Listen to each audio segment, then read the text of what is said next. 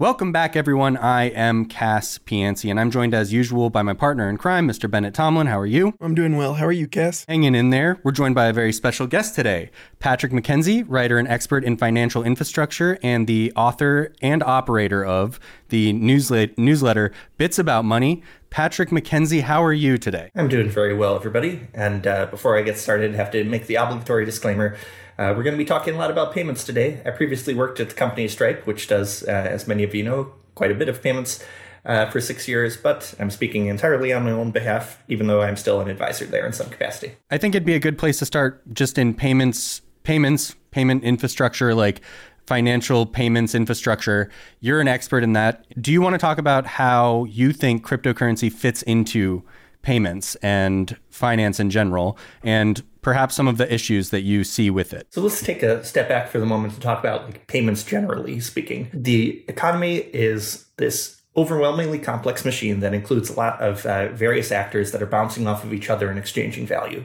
Uh, typically, uh, a transaction will involve one business and uh, generally a customer of that business, whether that is a business customer uh, or a consumer customer, uh, like you know uh, these uh, three handsome blokes that are doing a podcast about cryptocurrency. Transaction typically takes multiple steps, and that uh, that exchange of value is actually like kind of complicated when you get into the the details about it. You might think like some are pretty simple. simple. You go up to a cafe, you get a cup of coffee, and you hand over your money. but some of them, you know, they involve an invoicing process, a multiple month contract negotiation, et cetera, et cetera. And so a payment happens as an important part that is very much not the whole of the part, which is an adjunct to these transactions, an adjunct to these con- uh, customer relationships. And all payment is, is a message between the, the customer, the payee, and the business that tells the business something that is useful to know about whether they will ultimately receive money for the uh, good or service that, uh, that is under issue. Typically, the form of the payment encodes some information as to the level of certainty the business should have that it will ultimately be paid about this and kind of like the most interesting uh, thing that payments as a field has ever done is convincing people that a payment is actually much more than a promise that there's you know math and infrastructure and yada yada yada. And there is math and infrastructure and yada yada. But at the end of the day all payment is is a formalization of a promise that could have been made on words or paper or via smoke signal. Could you walk us through an example or prototypical payment just to show how like the payment itself is a promise and how that works kind of in practice I will disclaim at the at, at the start that uh, uh, everybody who works in payments or crypto or the finance field uh, grew up in a particular place, perhaps many places, uh, and they often filter their views on the field uh, through the experience of that particular place. And when you look at payments worldwide, uh, the various different payment methods have very very different user experiences and sort of ergonomics associated with them.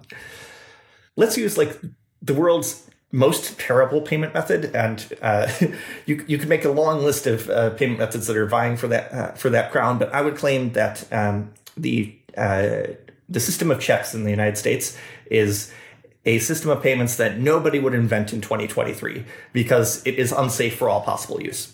But it's a good thing to like sort of uh, uh, get a mental model for how payments used to work. And so back in the day, you like go into a grocery store, you pile up a basket full of groceries, you take them to the counter, and when you pay it a check, all you are doing is saying, Hey, grocery clerk, the total comes to, well, it was back in the day, so it was probably like $16. Uh, and uh, I promise to pay the grocery $16 for this here uh, basket of uh, uh, groceries.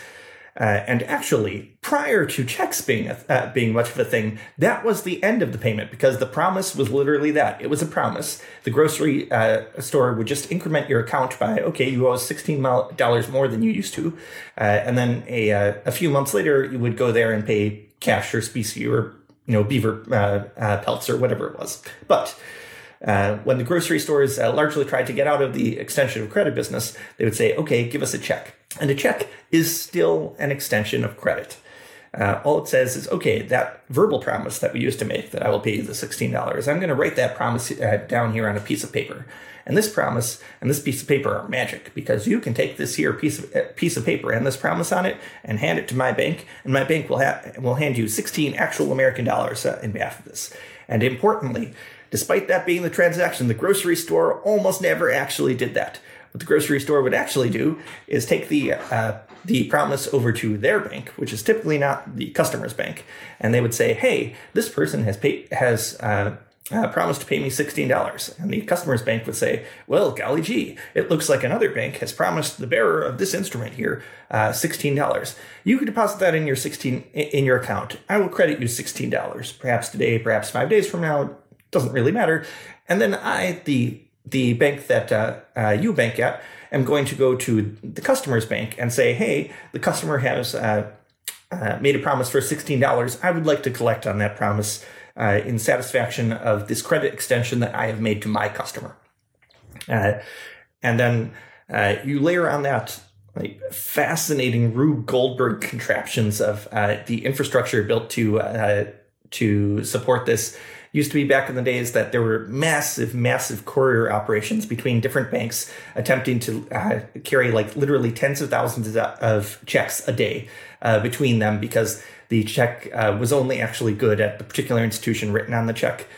And then uh, we developed this clearinghouse infrastructure where everyone said, you know, it is crazy that every bank needs to send out 4,000 couriers a day to 4,000 other banks. Why don't you send all the couriers to just one place in the middle and they will do the math and uh, uh handle this for everybody?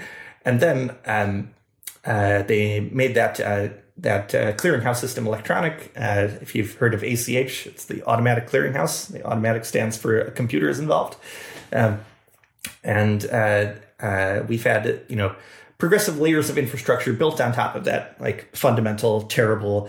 The check is a uh, promise written to physical paper infrastructure. By the way, why is a check a absolutely ter- t- terrible payment method? We would never design a payment method in 2023 that had all the secrets necessary to steal all the money printed on the face of the payment method, but a check factually does have all the secrets necessary to steal all the money printed on the face of it. And so anytime you give a check to anyone, both the person you are giving it to and anyone who even glances at that check for one moment can debit all of the money in your bank account. And the reason that doesn't happen constantly is because banks are extremely aware of this terrible, terrible decision made several decades ago and uh, like constantly squashing attempts to do that. Anyhow, that's a brief, uh, simplified method, simplified understanding of like the huge amount of societal effort that goes into the back office of simply trying to buy $16 worth of groceries.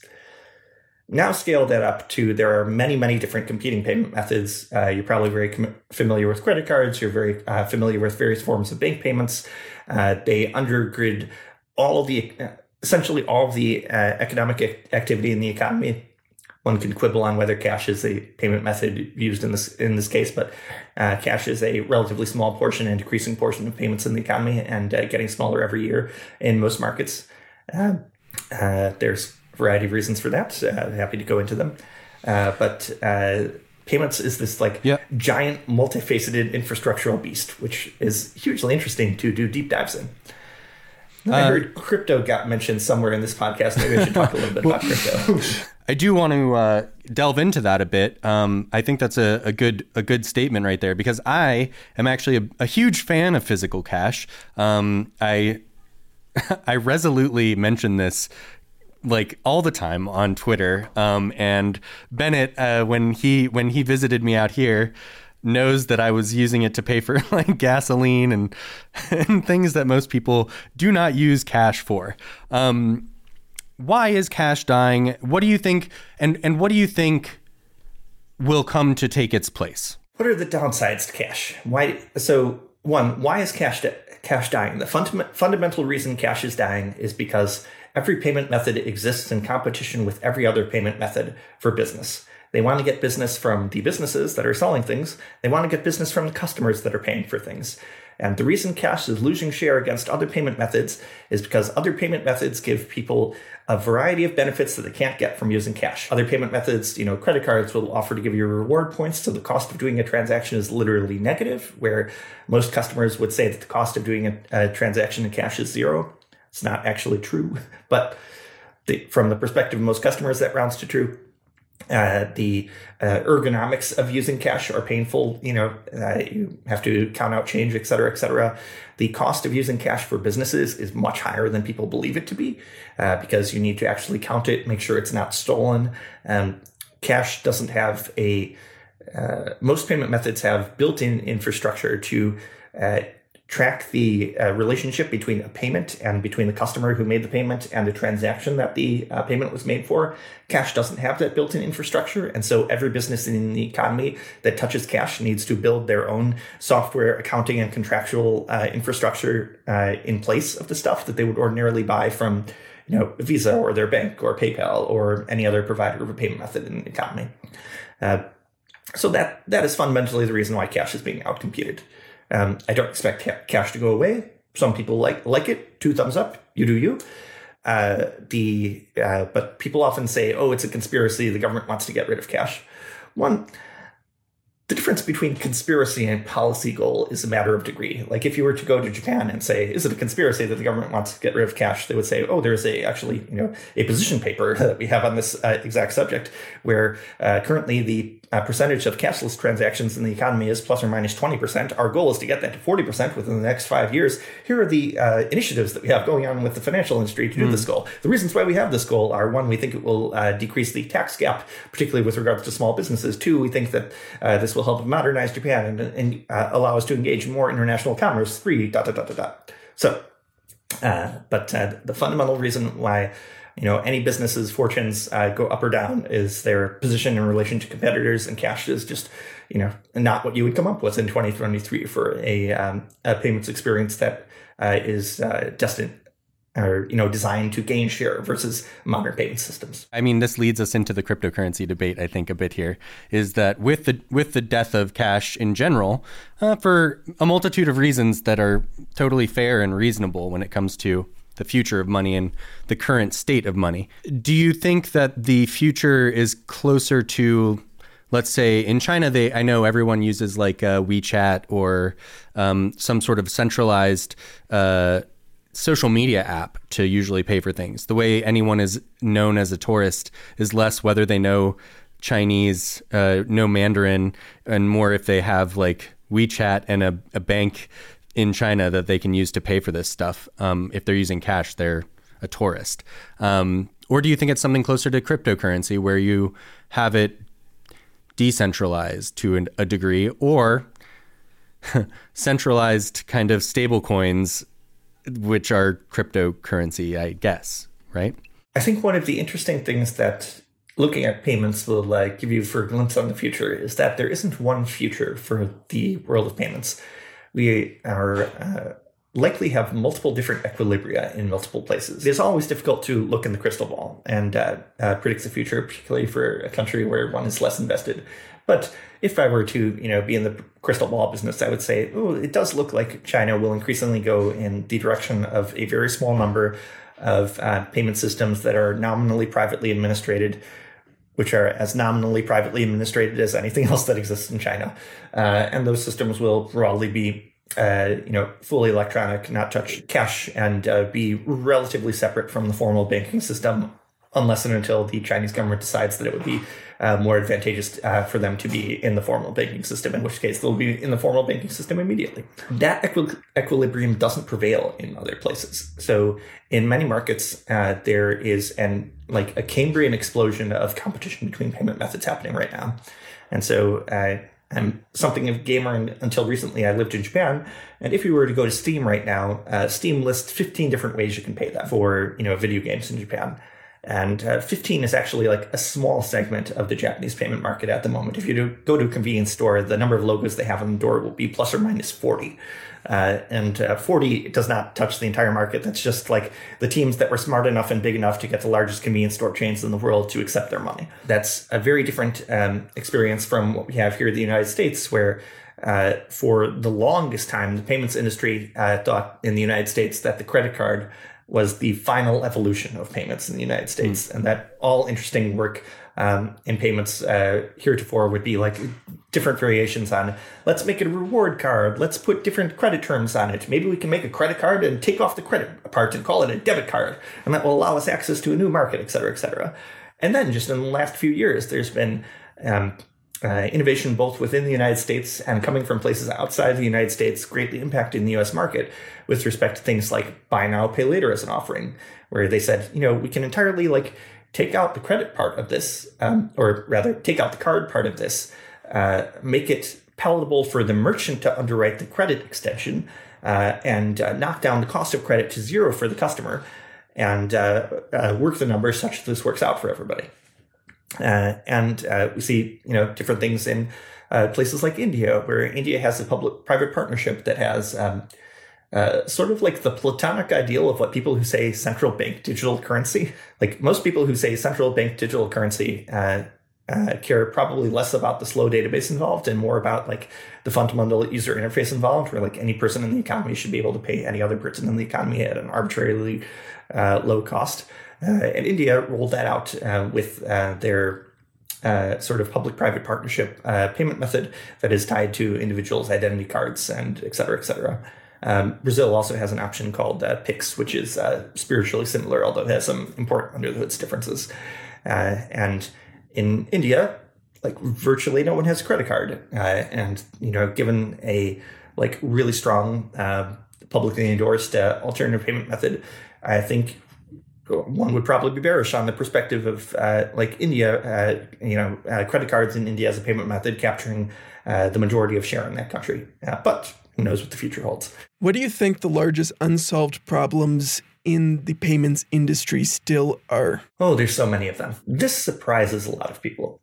But the largest and most sophisticated businesses in the world hate money. and why do I say they hate money? It's because they have a team that's in charge of payments.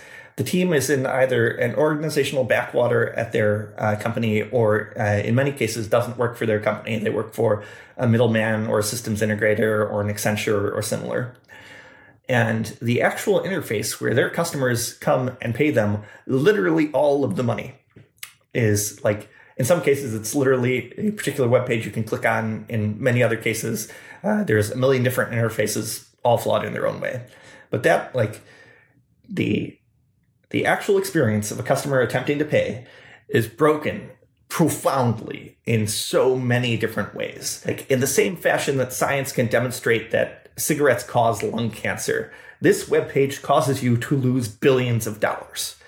And that persists. And so that like the high level biggest problem in the world for payments is that uh, the uh, adoption story of it for businesses is just tremendously suboptimal relative to their goals for it. You can also say the same about the adoption story for individuals. Uh, you know, uh, the quite a bit of the like the general distaste for banks and etc. Uh, is ultimately transactional friction around like routine transactions in the economy that the parties expected to go well that didn't go well for various reasons and then you know you need someone to blame for that going going badly and for whatever reason the the banks end up carrying the ball sometimes extremely deservedly but other times it's just because we haven't figured out a way to, at a societal level, deal with conflicts between renters and landlords, for example, uh, in a way that doesn't bring the payment method into it. And indeed, that is actually one of the uh, things that payment method offers to the world. Uh, we have this gigantic society wide system for resolving disputes between people involved in commerce. It's called the legal system. It is galactically slow and galactically expensive. And the thing that payment methods offer is to say, okay, you will always retain the right to go to the legal system to argue over the $16 uh, basket of groceries. But neither you nor the grocery store wants that to happen. And so, if you use your, you know, debit card to pay for the groceries and an apple spoils, and you go to the grocery store and can't get a HAPA resolution with regards to your apple, call the 1 800 number on the back of the debit card, uh, debit card and say, I am unhappy, and you get your money back And there is this like massive machine in capitalism that exists to guarantee that invariant for you. You don't have to care about that machine at all. You just have to know, call the 1-800 number on your debit card and your problem goes away. And you don't have to pay $600 an hour for a lawyer to uh, like fight this case in court for four months because no one wants that to happen. How much are these experiential problems in payments tied to the infrastructure choices that have been made so far?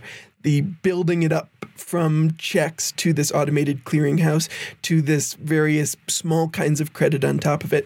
How are those related to these experiential problems, or are they related? They're extremely related. Uh, the, the word we like to use a lot is path dependency. Many people in the United States and many people in the crypto industry who are heavily exposed to the United States uh, think that transfers between bank accounts Uh, they take forever, and to the extent that they don't take forever, they still take like way too long for a computerized transaction and then cost a lot of money if you're doing wires. And all of those are path dependent. They're because uh, transfers between banks in the United States is ultimately based on this model of like sending checks uh, from one end of the country to another, of like various iterations we made on top of that model. There are reasons why those iterations persist the banking industry does not lack for smart people. It turns out that when you're dealing at the, the scales of the economy, things that you could do that would make like certain aspects of these better for some people also create losers. And society has uh, both like you know negotiations between firms and also negotiations at a society wide level through the government on like you know uh, we want a compromise here because we um, you know uh, do want to allocate like the winners and losers in a way that uh, achieves society's uh, desired uh, political slash moral slash ethical goals for them. And so, as an example of that, one reason that payments is slow in the United States isn't because uh, anyone is pounding the table and saying, slow payments, man, that is what we need for the world. What they're actually saying is community banking, man, that is really important for the world. It is like extremely important that a, a person in a, you know rural Nebraska has a point of presence nearby that they can ask questions of about uh, the financial system and about their relationship to the government, which is brokered through the financial system. That requires community banks to exist. For various reasons, community banks would find it very difficult to continue existing in a world where all payments were substantially instantaneous. Uh, that would result in lots of them going under due to uh, operational risk and technical risk that they can't take on right now.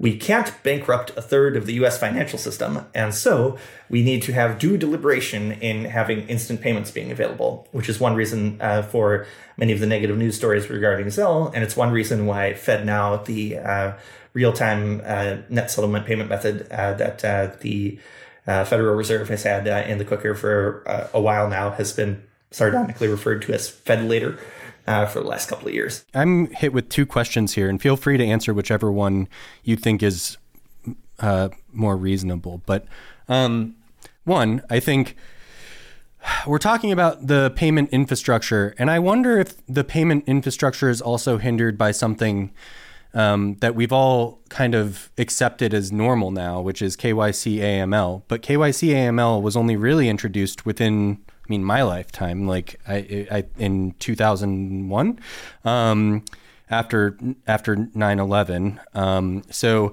KYC AML is a relatively new construct. I wonder if that actually does slow things down on purpose as a policy goal, um, or the other side of this that I think is relevant to what you were stating is that you're talking about community banks, you're talking about kind of the banking structure of the United States. And I know that we have a lot of banks here, um, or things that are close to banks. And I wonder if we're watching that kind of collapse now, and if that indeed will change the payments infrastructure in America? One, it is not the case that uh, Know Your Customer, KYC, or AML, anti money laundering uh, regulations started in 2001. Um, they were uh, refined by the Patriot Act in 2001 in the wake of the uh, 9 uh, 11 attacks. Uh, but the uh, sort of legislative history of them dates back to, I believe, the late 1970s in the United States under what's called the Bank Secrecy Act, or BSA. Uh, and the uh, Bank Secrecy Act basically says, like, banks, please have less secrecy from government. but um, originally encodes the notion that banks are required to have for their accounts which have an ongoing relationship with the customer. You need to um, discover what you believe the true identity of that customer to be and persist information about that customer uh, for and their identity for the lifetime of the account and sometime after. And uh, uh, all KYC kind of like flows from that original fountain in the United States in an international point of view, it's kind of complicated because there are these supranational, quasi judicial, quasi private organizations that promulgate KYC standards, which are like somewhat rubber stamped by various international treaties and uh, government policymaking, and sometimes uh, sort of like adopted by the banking infrastructure, less because their government has said uh, you, you know, legally must adopt this thing, and more because they don't want their wires, um, like the physical, you know, copper wires uh, to other nations getting yanked out at the source. Um, so there's a big ball of wax there. But uh, so uh, clarifying that, I think uh, it is useful for more people that are involved in cryptocurrency. An example, uh, for example, to like understand that the the genesis of KYC and AML uh, dates back to a while ago. Um, uh, does that intentionally make payments products worse than they would be? This is a complicated topic.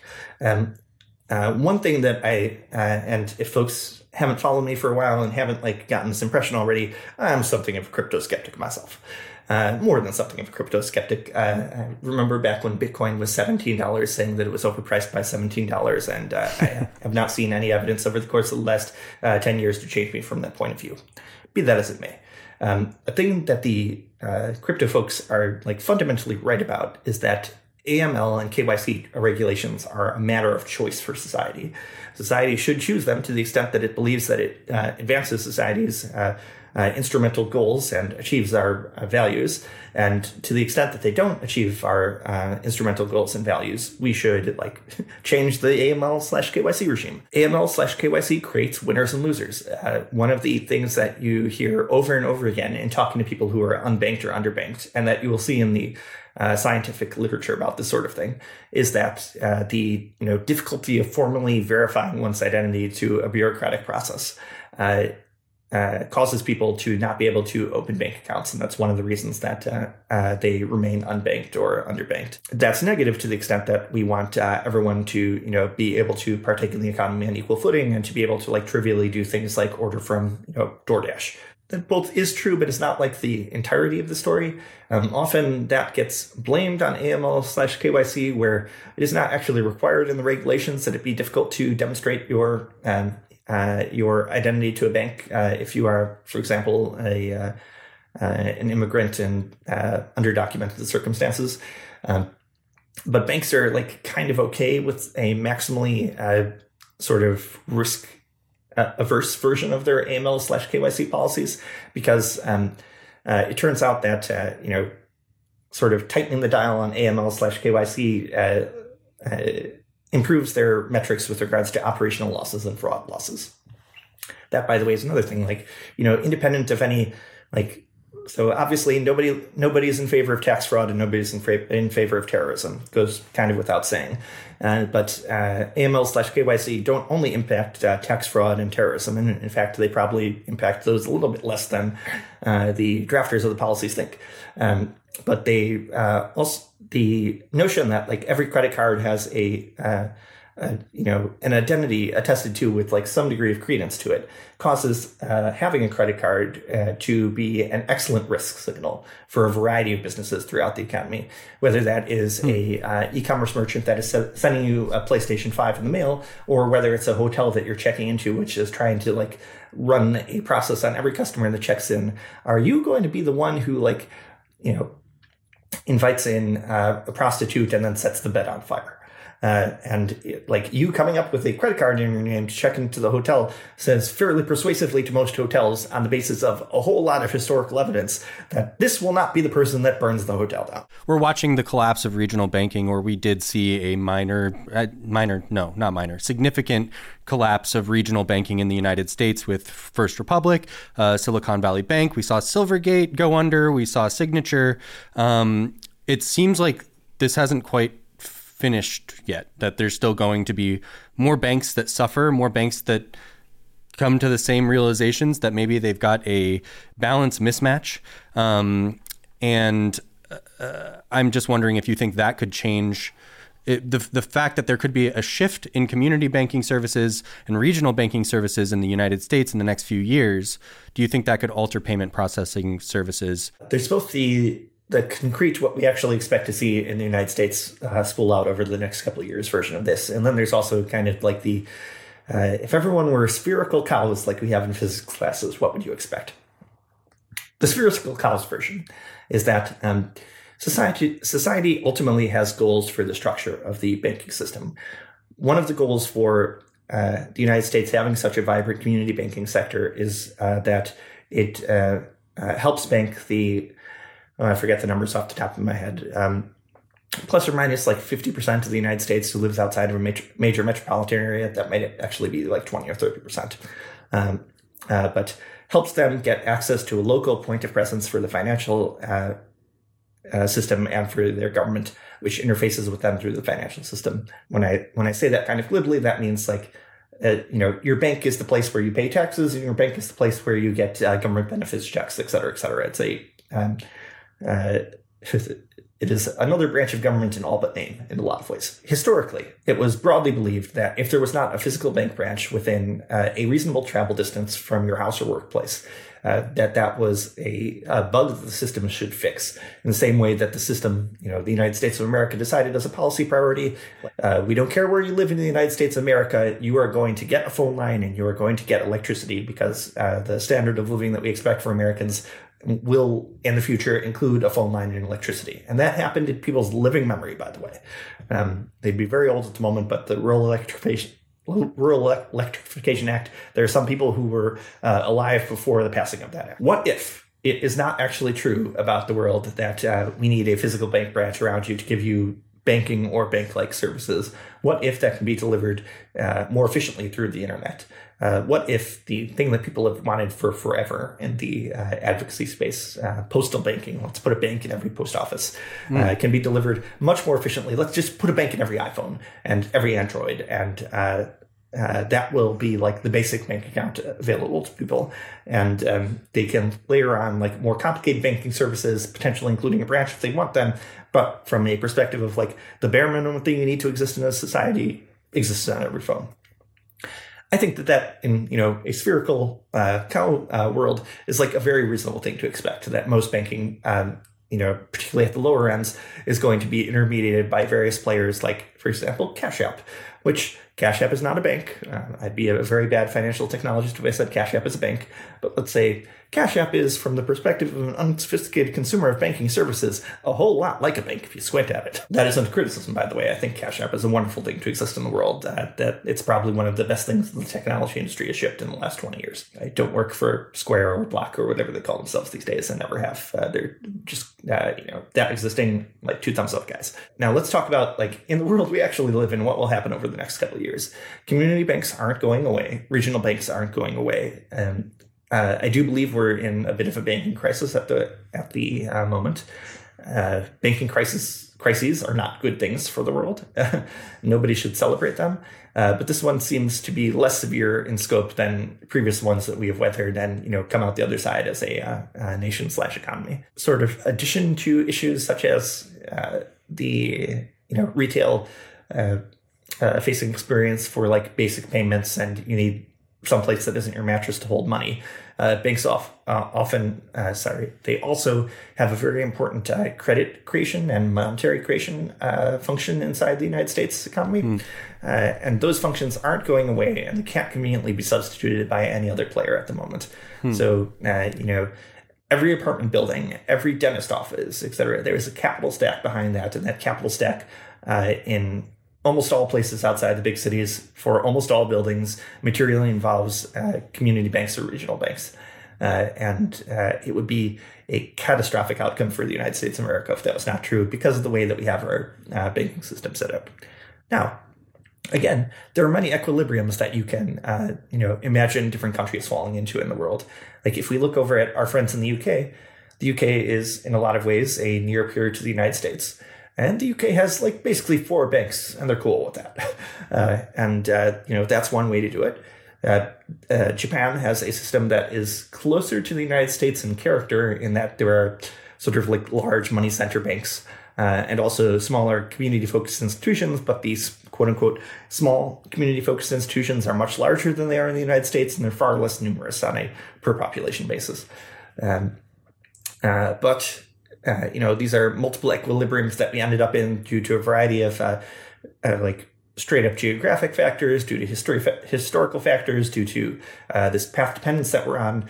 And uh, the transition the United States would have to undergo to go from having uh, more than 6,000 financial institutions to having, like, let's say 200 financial institutions would be basically cataclysmic and unthinkable. So I don't expect cataclysmically unthinkable things to happen in the course of the next 5, 10, 20 years. The thing I hope to kind of get at with this episode is why cryptocurrencies, at least generally, don't solve most of the problems people have with payments. And I think what I've been hearing from you over these last 30 minutes is that most of our payments infrastructure is built around managing the trust of various actors in this entity and making sure that things behave in a repeatable way that is reasonably acceptable to most of the participants in the system. As we've been going over that, it has just been reiterating in my mind how different that is from the goal of like cryptocurrency as a payment method. All of this infrastructure you're talking about isn't really about transferring the actual dollars from point A to point B, at least most of the stuff built on top of it isn't. It's about managing the expectations about everyone who needs those dollars or has them. And cryptocurrency people always focus on the actual transfer and specifically focus on trying to make that a transfer that can happen to anyone like at any time for no reason. And I think what's becoming clear to me as you're talking through to this, or becoming more clear to me, is how often that would fail for most payments use cases. You were discussing the example with the grocery store, and just a normal person trying to buy a cart of groceries discovered the cart of groceries was not up to their satisfaction for whatever reasons, in a world where cryptocurrency is the default payment method and you're using it in the way most crypto advocates would expect, you don't have that option to call the 1 800 number. You need to go back to the grocery store and try to convince them they should give you your money back. So, what it really looks like to me in a lot of ways is cryptocurrency people saw one of the problems of the financial system, meaning that sometimes these entities slow payments, stop payments, or will not allow you to be one of their users who makes payments, and decided that that was the largest problem in payments and set about solving that and assuming once that was solved, everything else was solved. Does that match up with kind of the tension you see between what crypto advocates think is wrong with payments and in your experience, what is actually wrong with payments? I tend to think people think uh, that uh, I deserve more trust than I have. Uh, so you shouldn't take my point of view as gospel on this one. Uh, like, I don't like McDonald's burgers, flat out. I would do many things to avoid eating a McDonald's burger, but we, you know, we can observe the universe outside of us and see that a lot of people like McDonald's burgers for a lot of purposes. now, we can observe the universe of crypto payments, which exist in like crypto people have been saying, yeah, adoption is coming any year now for about 10 years. Uh, and, you know, buy now, pay later could say the same thing. And yet, buy now, pay later, like you can actually use that to pay for stuff at Sephora if you walk into Sephora today. You can't use Dogecoin, you can't use USDC, et cetera, et cetera. Why is the market telling crypto, thanks for this cool, slow database? it doesn't solve problems for me. I will not put it on my payments website. I will not use it to transact with Google, with Delta, with Hilton, with all the with McDonald's, with all the other businesses I transact with.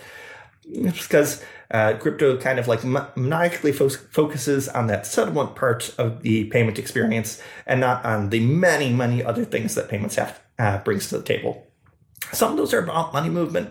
Um, frequently, payments is bund- bundled with things that are not directly about money movement or the software and contracts that make money movement go. Uh, and so uh, a pitch from the credit card uh, companies to um, to every other user in the ecosystem since time immemorial has been the reason you pay for credit cards is not simply a convenience fee for getting cash from their pocket into your pocket. It is because if people use our plastic, the people that come in bearing our plastic will be the most desirable customers, and they will spend more money on our plastic than they would if they were using something else. And since you prefer more money to less money, you should be willing to pay a convenience fee for that, just like you're willing to pay for, for example, advertising.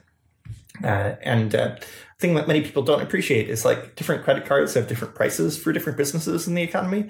So, for example, if you use not an endorsement, et cetera, et cetera, not using any private information, if you use the Chase Sapphire Reserve, Chase Sapphire Reserve is like sort of the credit card of choice for uh, you know professionals in the Bay Area. Why? Because they give a lot of points and are very nice to their customers. Creating the Chase Sapphire Reserve required Chase to get in touch with, I believe, Visa, uh, and say, look you've got existing tiers uh, for like different Visa cards, and they get more expensive for businesses. You go up in tiers. We need an entirely new tier because we're bringing an entirely new pre, uh, like primo experience to the Visa ecosystem, uh, and um, and that tier is like materially more. It's like, a, I can't remember how many basis points it is, but that is Googleable. And it's like 60 basis points. So uh, six tenths of a percent or 1% more expensive for businesses to uh, take a um, Chase Sapphire Reserve than to take the next tier of Chase card.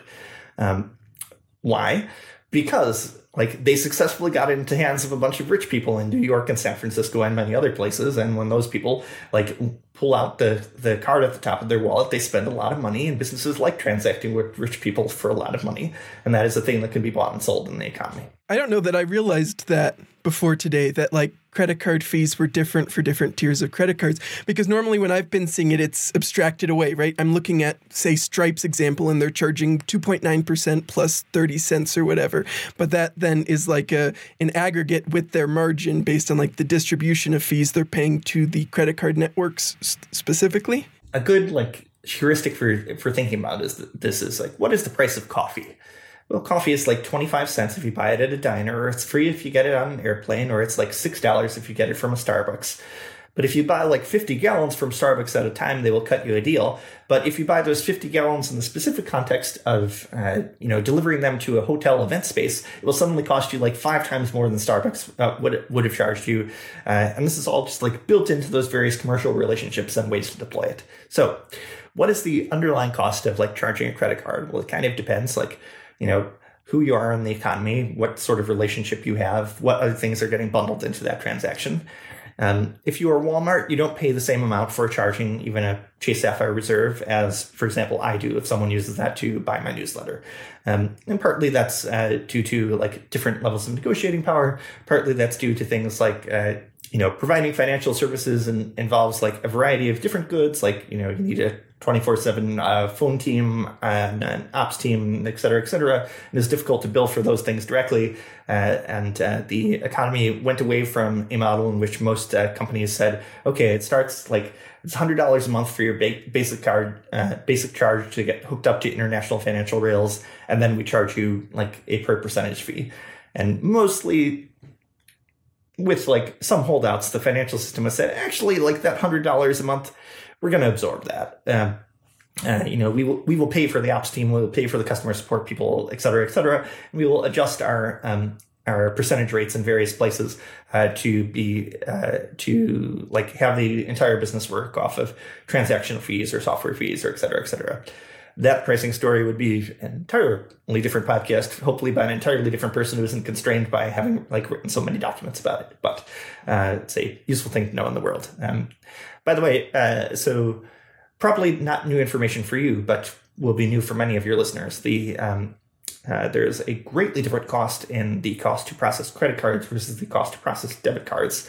And that was created largely due to uh, financial regulation in the wake of the 2008 uh, banking crisis.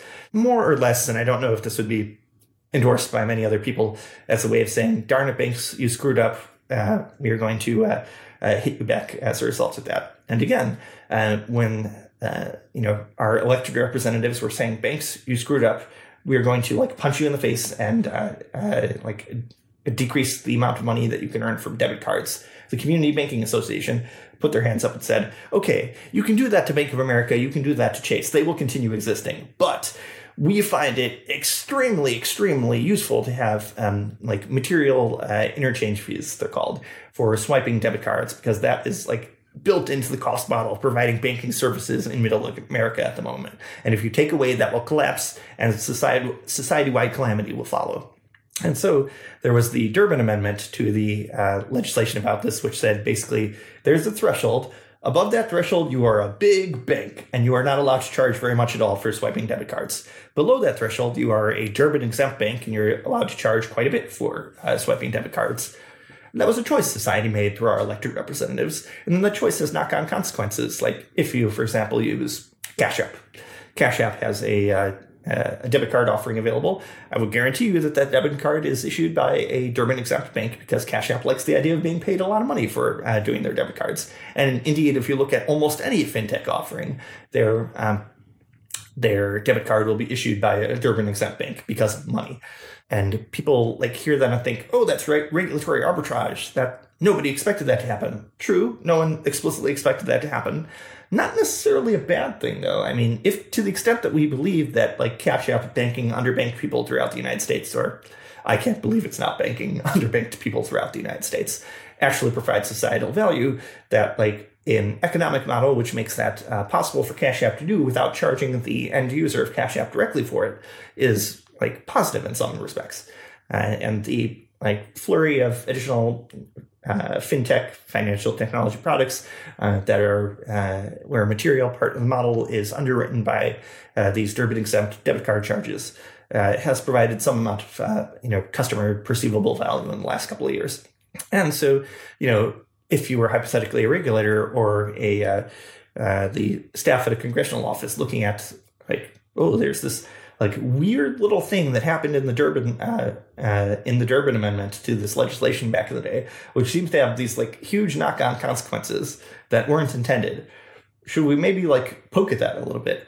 Like you'd have to understand that okay, that you know, um, due to this past dependence, that has also created like a huge amount of things that are uh, now hanging off that amendment, and like just nixing it would cause uh, consequences in the real world. You brought up like a Chase credit card as an example of like, well, people in the Bay Area like the specific things that they get with this card. You know, you're talking about regulatory arbitrage now. I wonder if everyone doesn't wish that they could also provide those same kind of offers to their customers. If every bank doesn't wish that they could do that, um, they're just not able to. And I, and almost like I think about what happened with Silicon Valley Bank, and it's like they it's almost like they were desperately trying to get to become Chase. Like that was the end goal of of their business model sort of. Like this idea of if we just keep we just need to keep growing.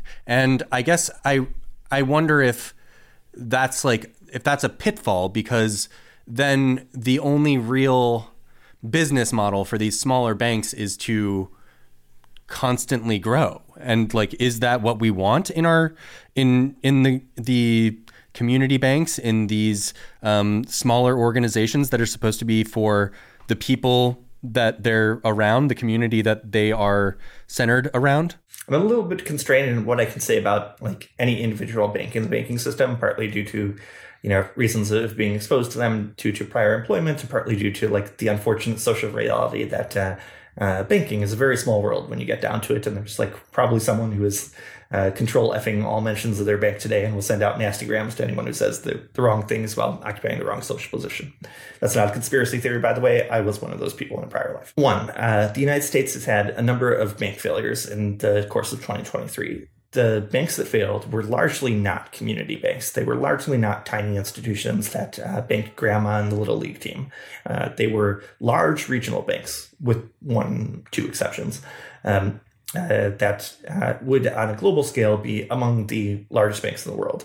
Uh, and you know, some banks prefer growth uh, there. Many large, sophisticated businesses prefer growing versus not growing. Financial regulators and bank CEOs at community banks would say that uh, they prefer measured, steady, sustainable growth. And that uh, growth which is not measured or steady is likely unsustainable and likely conceals risk for the banking system.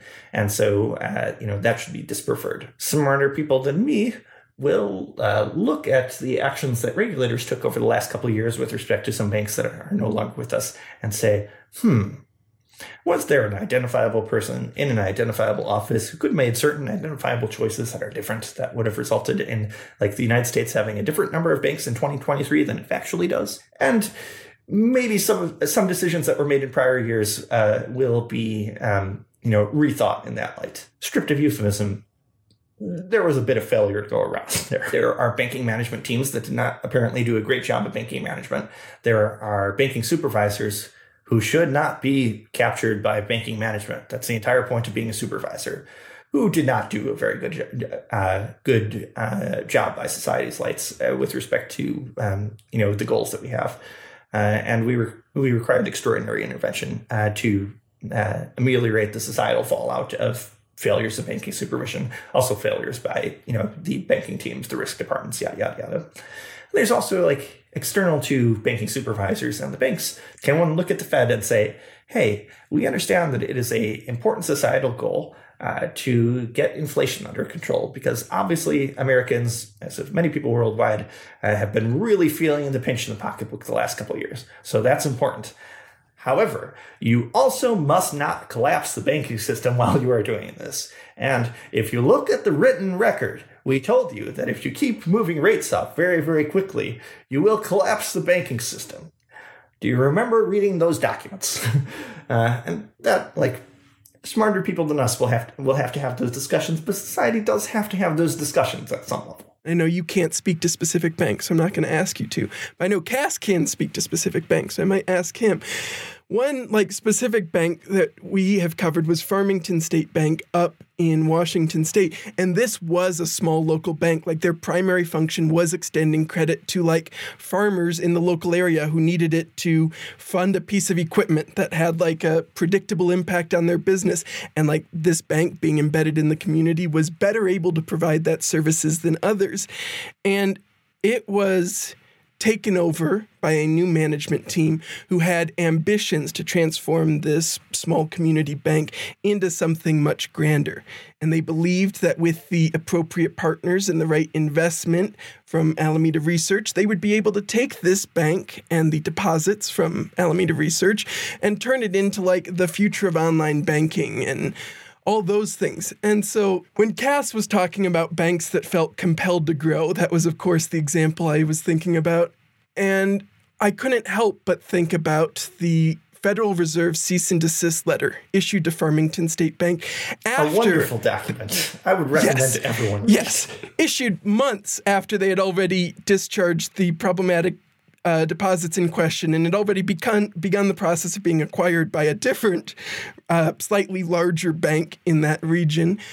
The Federal Reserve finally got around to issuing their cease and desist that says, wait a second, you guys did a whole bunch of things over those years without telling us. Well, that's not okay. And it was a funny document to read, both because it highlighted how many things that this bank was doing that was apparently against the rules without anyone realizing it, and like the fact that the regulator didn't issue this document until months and months after any danger from Farmington's behavior was already past. And that tension just that case has always been one that's stuck in my mind since we've covered it. I could see that you have thoughts on this case, Cas. Well, yeah, I, I want to let Patrick jump in here, but I, I just wanted to say that it's funny that you brought up the cease and desist order because I I reached out to Bank of Eastern Oregon. I think that's the one that bought them. Or Farmington got purchased by this bank. I reached out to that bank on the day of the cease and desist letter, and um, they basically were like, "Yeah, well, this is no surprise. We knew this. We knew this letter was coming." Yeah, it was filed like explicitly with their like knowledge and consent or whatever. Like it was said as they've already consented to, as agreed by whatever. And I think this is my my point just being that Farmington knew this cease and desist was coming as well, right? Like everybody intimately involved with the bank itself or the purchase of the assets of the bank or, you know, whatever it was, whoever was intimately involved knew that the cease and cease and desist was coming long before anyone in the public did, which almost speaks to the weird regulatory nature of the Federal Reserve, where you go like, so who was this for? Let's step back from the specific example of a specific specific bank that might have been puppeted by a specific bank uh, that does a lot of business with Tether. Maybe I'm letting a little too much uh, show there, but uh, let's step back from the specific example and talk more broadly about banking regulation. So, one example of like who is this regulatory action for? It's like every regulatory action will have an address on the top of like who is supposed to, you know, get it and take immediate action based on it but it's also like essentially CC'd to every other bank in America. And so if your bank gets killed for uh, misdeeds and misstatements that you have made, the uh, the the uh, document ordering the execution of your bank that gets CC'd to every other bank in America is basically a like a not so quiet instruction like this shit will not fly. Do not do it. You don't need to hear us tell you explicitly, do not do it, because if you do it, we will kill your bank. Signed, the Fed and every other investigative agency. people have a like an interesting sort of uh, background belief that like regulators are naturally in kind of an antagonistic relationship with the regulated, where actually they're in like a quasi partnership and like a quasi trust relationship. And a thing I said on Twitter is that uh, like big CEOs in specific are kind of like the um, the old British Empire sea captains in that at sea is master and commander. They, they have been bred into this role. They have the full trust of the government, and no action of theirs on any Tuesday will be countermanded. However, if they screw up, the empire will descend with its full force upon them in a you know like let's snap your uh, saber over our knee or etc uh, tribunal later. It is not factually the case that there is in most small institutions a regulator watching every email or every wire or etc etc that happens at the bank. They they don't have the resources to do that. They don't want to do that. The banks don't want them to do that.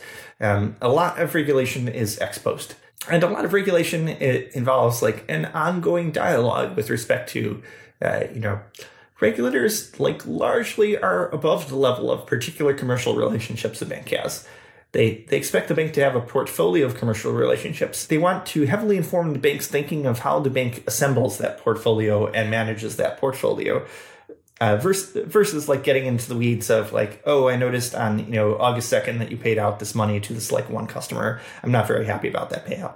Now they will get into that level of detail, but in the context of a larger uh, you know uh, quarterly inspection that says, okay, like I'm going to sample a couple of transactions from your bank, and you're going to walk me through uh, how this um, this shows that this plan that we've agreed upon together uh, is getting followed on a day-to-day basis. And if that sampling comes through okay, then uh, and we're okay with this plan, like EA plus plus, or maybe we're not entirely okay with the plan. Maybe we're not entirely okay with what we've seen coming out of the bank in the, in the last couple of months. But we certainly don't want to kill the bank because there's a community dependent on you, and you haven't done anything that is like egregiously out of bounds yet. Uh, we'll say, okay, you know, here's a like here are some comments that we have. Those comments are like kind of on, on an optional basis, and maybe we'll put them in a spreadsheet here. And here's some like mandatory issues and a timeline associated with them. We want those addressed by the mandatory timeline. Like um, an example of a mandatory issue. Uh, well, you can, you know, many of these records are public, but uh, like a bank might be told, hey, uh, we took a look at your chief risk officer. And that guy, eh, that's not the guy. You, you need uh, you need some uh, you know more seasoning in your risk department. It takes a while to, to hire a chief risk officer. We understand this. So you got nine months. Come back in nine months and show us more seasoning in your in your risk department, on the pain of our displeasure. uh, and displeasure can mean a variety of things. And the like, you know, the nuclear option in the case of displeasure is we close the bank immediately uh, which is what the cease and desist letter did in that one particular case. And that happens very, very infrequently. It will happen very, very frequently if you like hypothetically sell your bank to an offshore crypto exchange. Uh, like, and uh, part of the like purpose of the cease and desist letter is like, hey, things no bank should ever contemplate. in case you need this spelled out explicitly, this would be a bad idea. Well, it's interesting that you're you're talking about how regulators maybe are inclined to move in afterwards. But it's like in in uh, and you know, like you said, this it doesn't necessarily have to be this bank that we're discussing. But in this case of of Farmington and Moonstone, is you have a bank that, according to the Federal Reserve, if we believe what they are suggesting, when they moved their regulatory oversight from the FDIC to the Federal Reserve, they told the Federal Reserve, look, we're not going to change our business model. We're not going to do anything crazy. Nothing silly is going to happen, we promise. And then they did it anyway. And I guess if they're making this promise and it's the only promise they have to make, you would expect, especially an entity as as large and important as the Federal Reserve to be like, okay, well, let's monitor that one thing then. But they didn't. And you you go like, okay, so is the only time that they do this when it's too late? Is that is that really just that's the only time? In banking, a thing that often happens is that there's uh, various layered controls, and the promise itself is a form of control. Uh, like the um, like every contract in existence, uh, you know, even if there was no legal system to enforce a contract, just forcing people to come to the table and agree, this is the thing we will do, and this is the thing we will not do, that creates value because there's now mutuality of understanding as to what the expectations are. And so, even if a promise is not monitored, that promise creates value. Even if the promise is not later for, enforced, that promise creates value. Hmm. It is factually not the case that this promise will not be enforced. uh, and um, I would hate to doomcast like any particular person, but uh, you know, a thing that the like again using the the master and commander example, a British sea captain doesn't have to be explicitly told the British Empire not a fan of piracy. Now, privateering. If you wander into piracy, and by the way, we will check if you wander into piracy, you will be dealt with most severely. That is the most basic thing that anyone who is a British sea captain, you know, uh, who has grown up in the English countryside at their family estate and has the proper breeding to walk into a court of admiralty, understands about the world that they live in. But if piracy is actually discovered on behalf of on behalf of a Navy ship that is flying the flag of the British Empire. Everyone involved will be dealt with most freaking severely, so that for a thousand years no one forgets that one does not do piracy under the British flag. Now, what could possibly happen to bankers who have wandered into doing extremely non prudential things with, with banks under their control? One could only speculate. They're ex bankers. a year. They just don't now. do banking. Just don't do banking in the U.S. anymore. I think is the real solution here. uh, that, that has not historically been the only uh, punishment that can get handed out to uh, people who have uh, done uh, uh, not wonderful things to the banking system. Yeah, but it's been a while since we sent anyone to prison for that. Drug. yeah, you want to do the like five minute versions of stable stable coins as a payment method? Acknowledging my anti crypto cryptocurrency bias because I prefer my databases to be fast databases and not slow databases. Let's like factor out cryptocurrency out of the stablecoin discussion entirely let's say we live in the Harry Potter universe and someone comes up with a way to uh, compete with like physical exchange of nuts and galleons. And they say there's a new spell, and you can wave your magic wand, and it instantly transfers money from point A to point B at a arbitrarily low cost. Isn't this going to like outcompete the the wizards who use their Visa credit card? And the answer is, well, it competes on like multiple dimensions with Visa credit cards and with uh, bank transfers in the UK or elsewhere in the wizarding world, and with buy now pay later and all the other things that a wizard has access to, including potentially other magic spells that could be developed in the future. And just the fact that it's instant and just the fact that it is uh, uh, low cost is not competitive with some of the other things because, like, a credit card can make your cost of using it actually negative when you factor in rewards.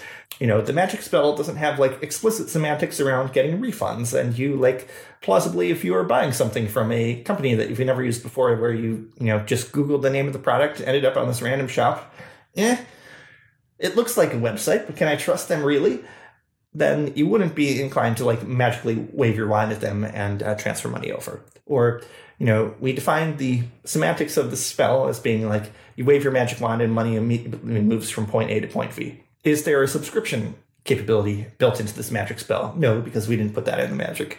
And like being able to bill someone on a subscription basis is enormously useful for a huge variety of commerce, from like you know buying magazines to uh, storing a payment method uh, so that your checkout experience in the future doesn't have to involve like explicitly invoking that payment method at all.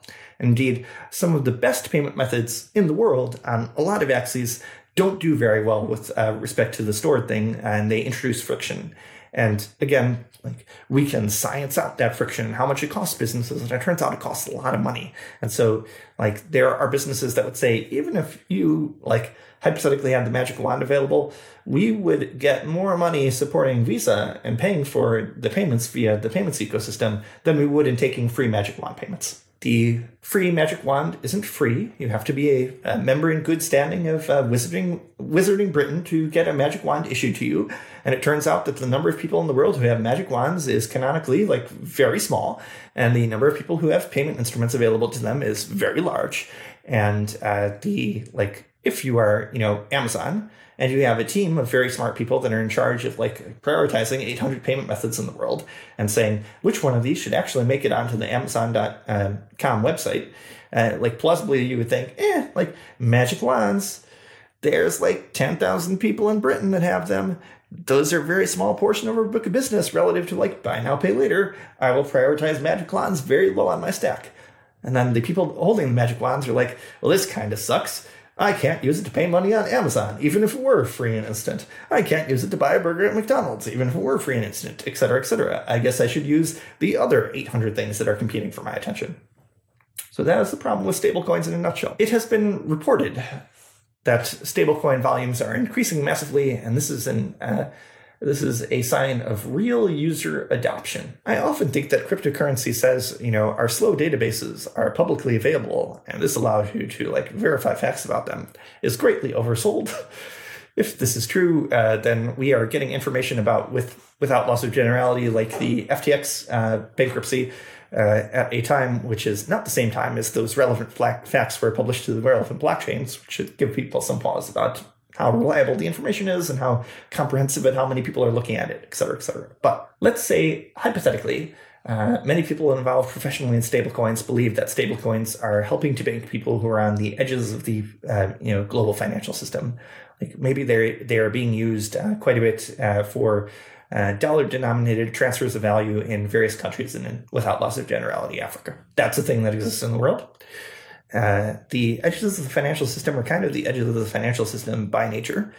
And sort of the oldest story in tech is that things start at the edges of the ecosystem. This is um, Clayton Christensen's uh, uh, creative destruction thesis. Like work it, worse is better happens in various places, and existing incumbents don't look at those various places, and then eventually the thing that was was worse becomes better in almost all the places and takes all the market share. You can believe that stablecoins are going to take all the market share in payments in the United States. There are some pretty huge like structural reasons why that is extremely unlikely to happen um, not least of which the united states government has an enormous stake in payments in the united states and uh, would um, like viscerally oppose that in a lot of ways and would be a competitor uh, that has a lot more advantages going to it than any random stablecoin team has. And uh, often you hear like central bank digital currency as like okay a government backed stablecoin would be a really commanding entrant in the um, you know, in the payments market in a particular country, you say, okay, well, a government-backed payment payment method, like sometimes they are, um, and every payment method is government-backed to a greater or lesser extent because every banking system is government-backed to a greater or lesser extent. Bracket that out for a moment in some countries, like uh, the government has uh, either through first party or through public private partnership bought, uh, brought a really compelling payment method uh, to market, and that payment method has gained a lot of share. We talked about India, Brazil, for example. In other countries, uh, the government has like brought out a payment method and nobody cared and nobody came, and you still use you know debit cards or interbank payments or yada yada in those countries. Does the slow database make a government payment method better or worse? I contend that anywhere you can use a slow database, you can use a fast database, and it will have all the benefits of the slow database, but be faster. And people in crypto have often said, Patrick, you are being unfair. The slow database allows you to have this be an entirely trustless system, and trustlessness is a good thing. Trustlessness is not generally considered a good thing by the kind of people who make central bank payment systems. so it seems extremely unlikely to me that uh, the like product features around tr- trustlessness or product features around uh, an intense concern for privacy will be uh, features of like future central bank delivered payment systems in most countries that are of interest to listeners. That bit about privacy is interesting. Plausibly, we care a lot about privacy, uh, and you know, but plausibly, society cares a lot about other things too. And so, you know, like every other concern and value and instrumental goal that we have, these exist in trade-offs with each other. People in crypto don't believe this, but the you know institution that is credit cards in the United States are fairly privately protecting by default relative to a lot of other things you could do. Like, for example, you can buy things on a credit card without necessarily having to give your address.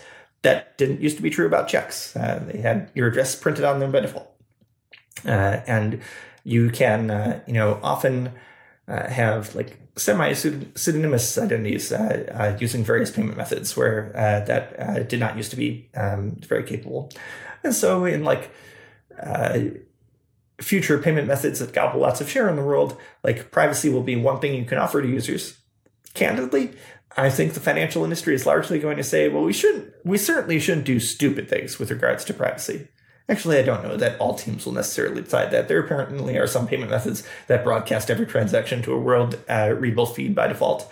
That strikes me as a extremely crazy decision, but like firms have made it in the past. but um, like most users, their revealed preference is that they don't make decisions in life based on what maximizes for like a privacy advocate's view of their privacy. They use Google for their for their uh, email not because they believe that nobody will ever be able to read their email at Google, but because like Gmail has a better client, because Google is a trusted brand name.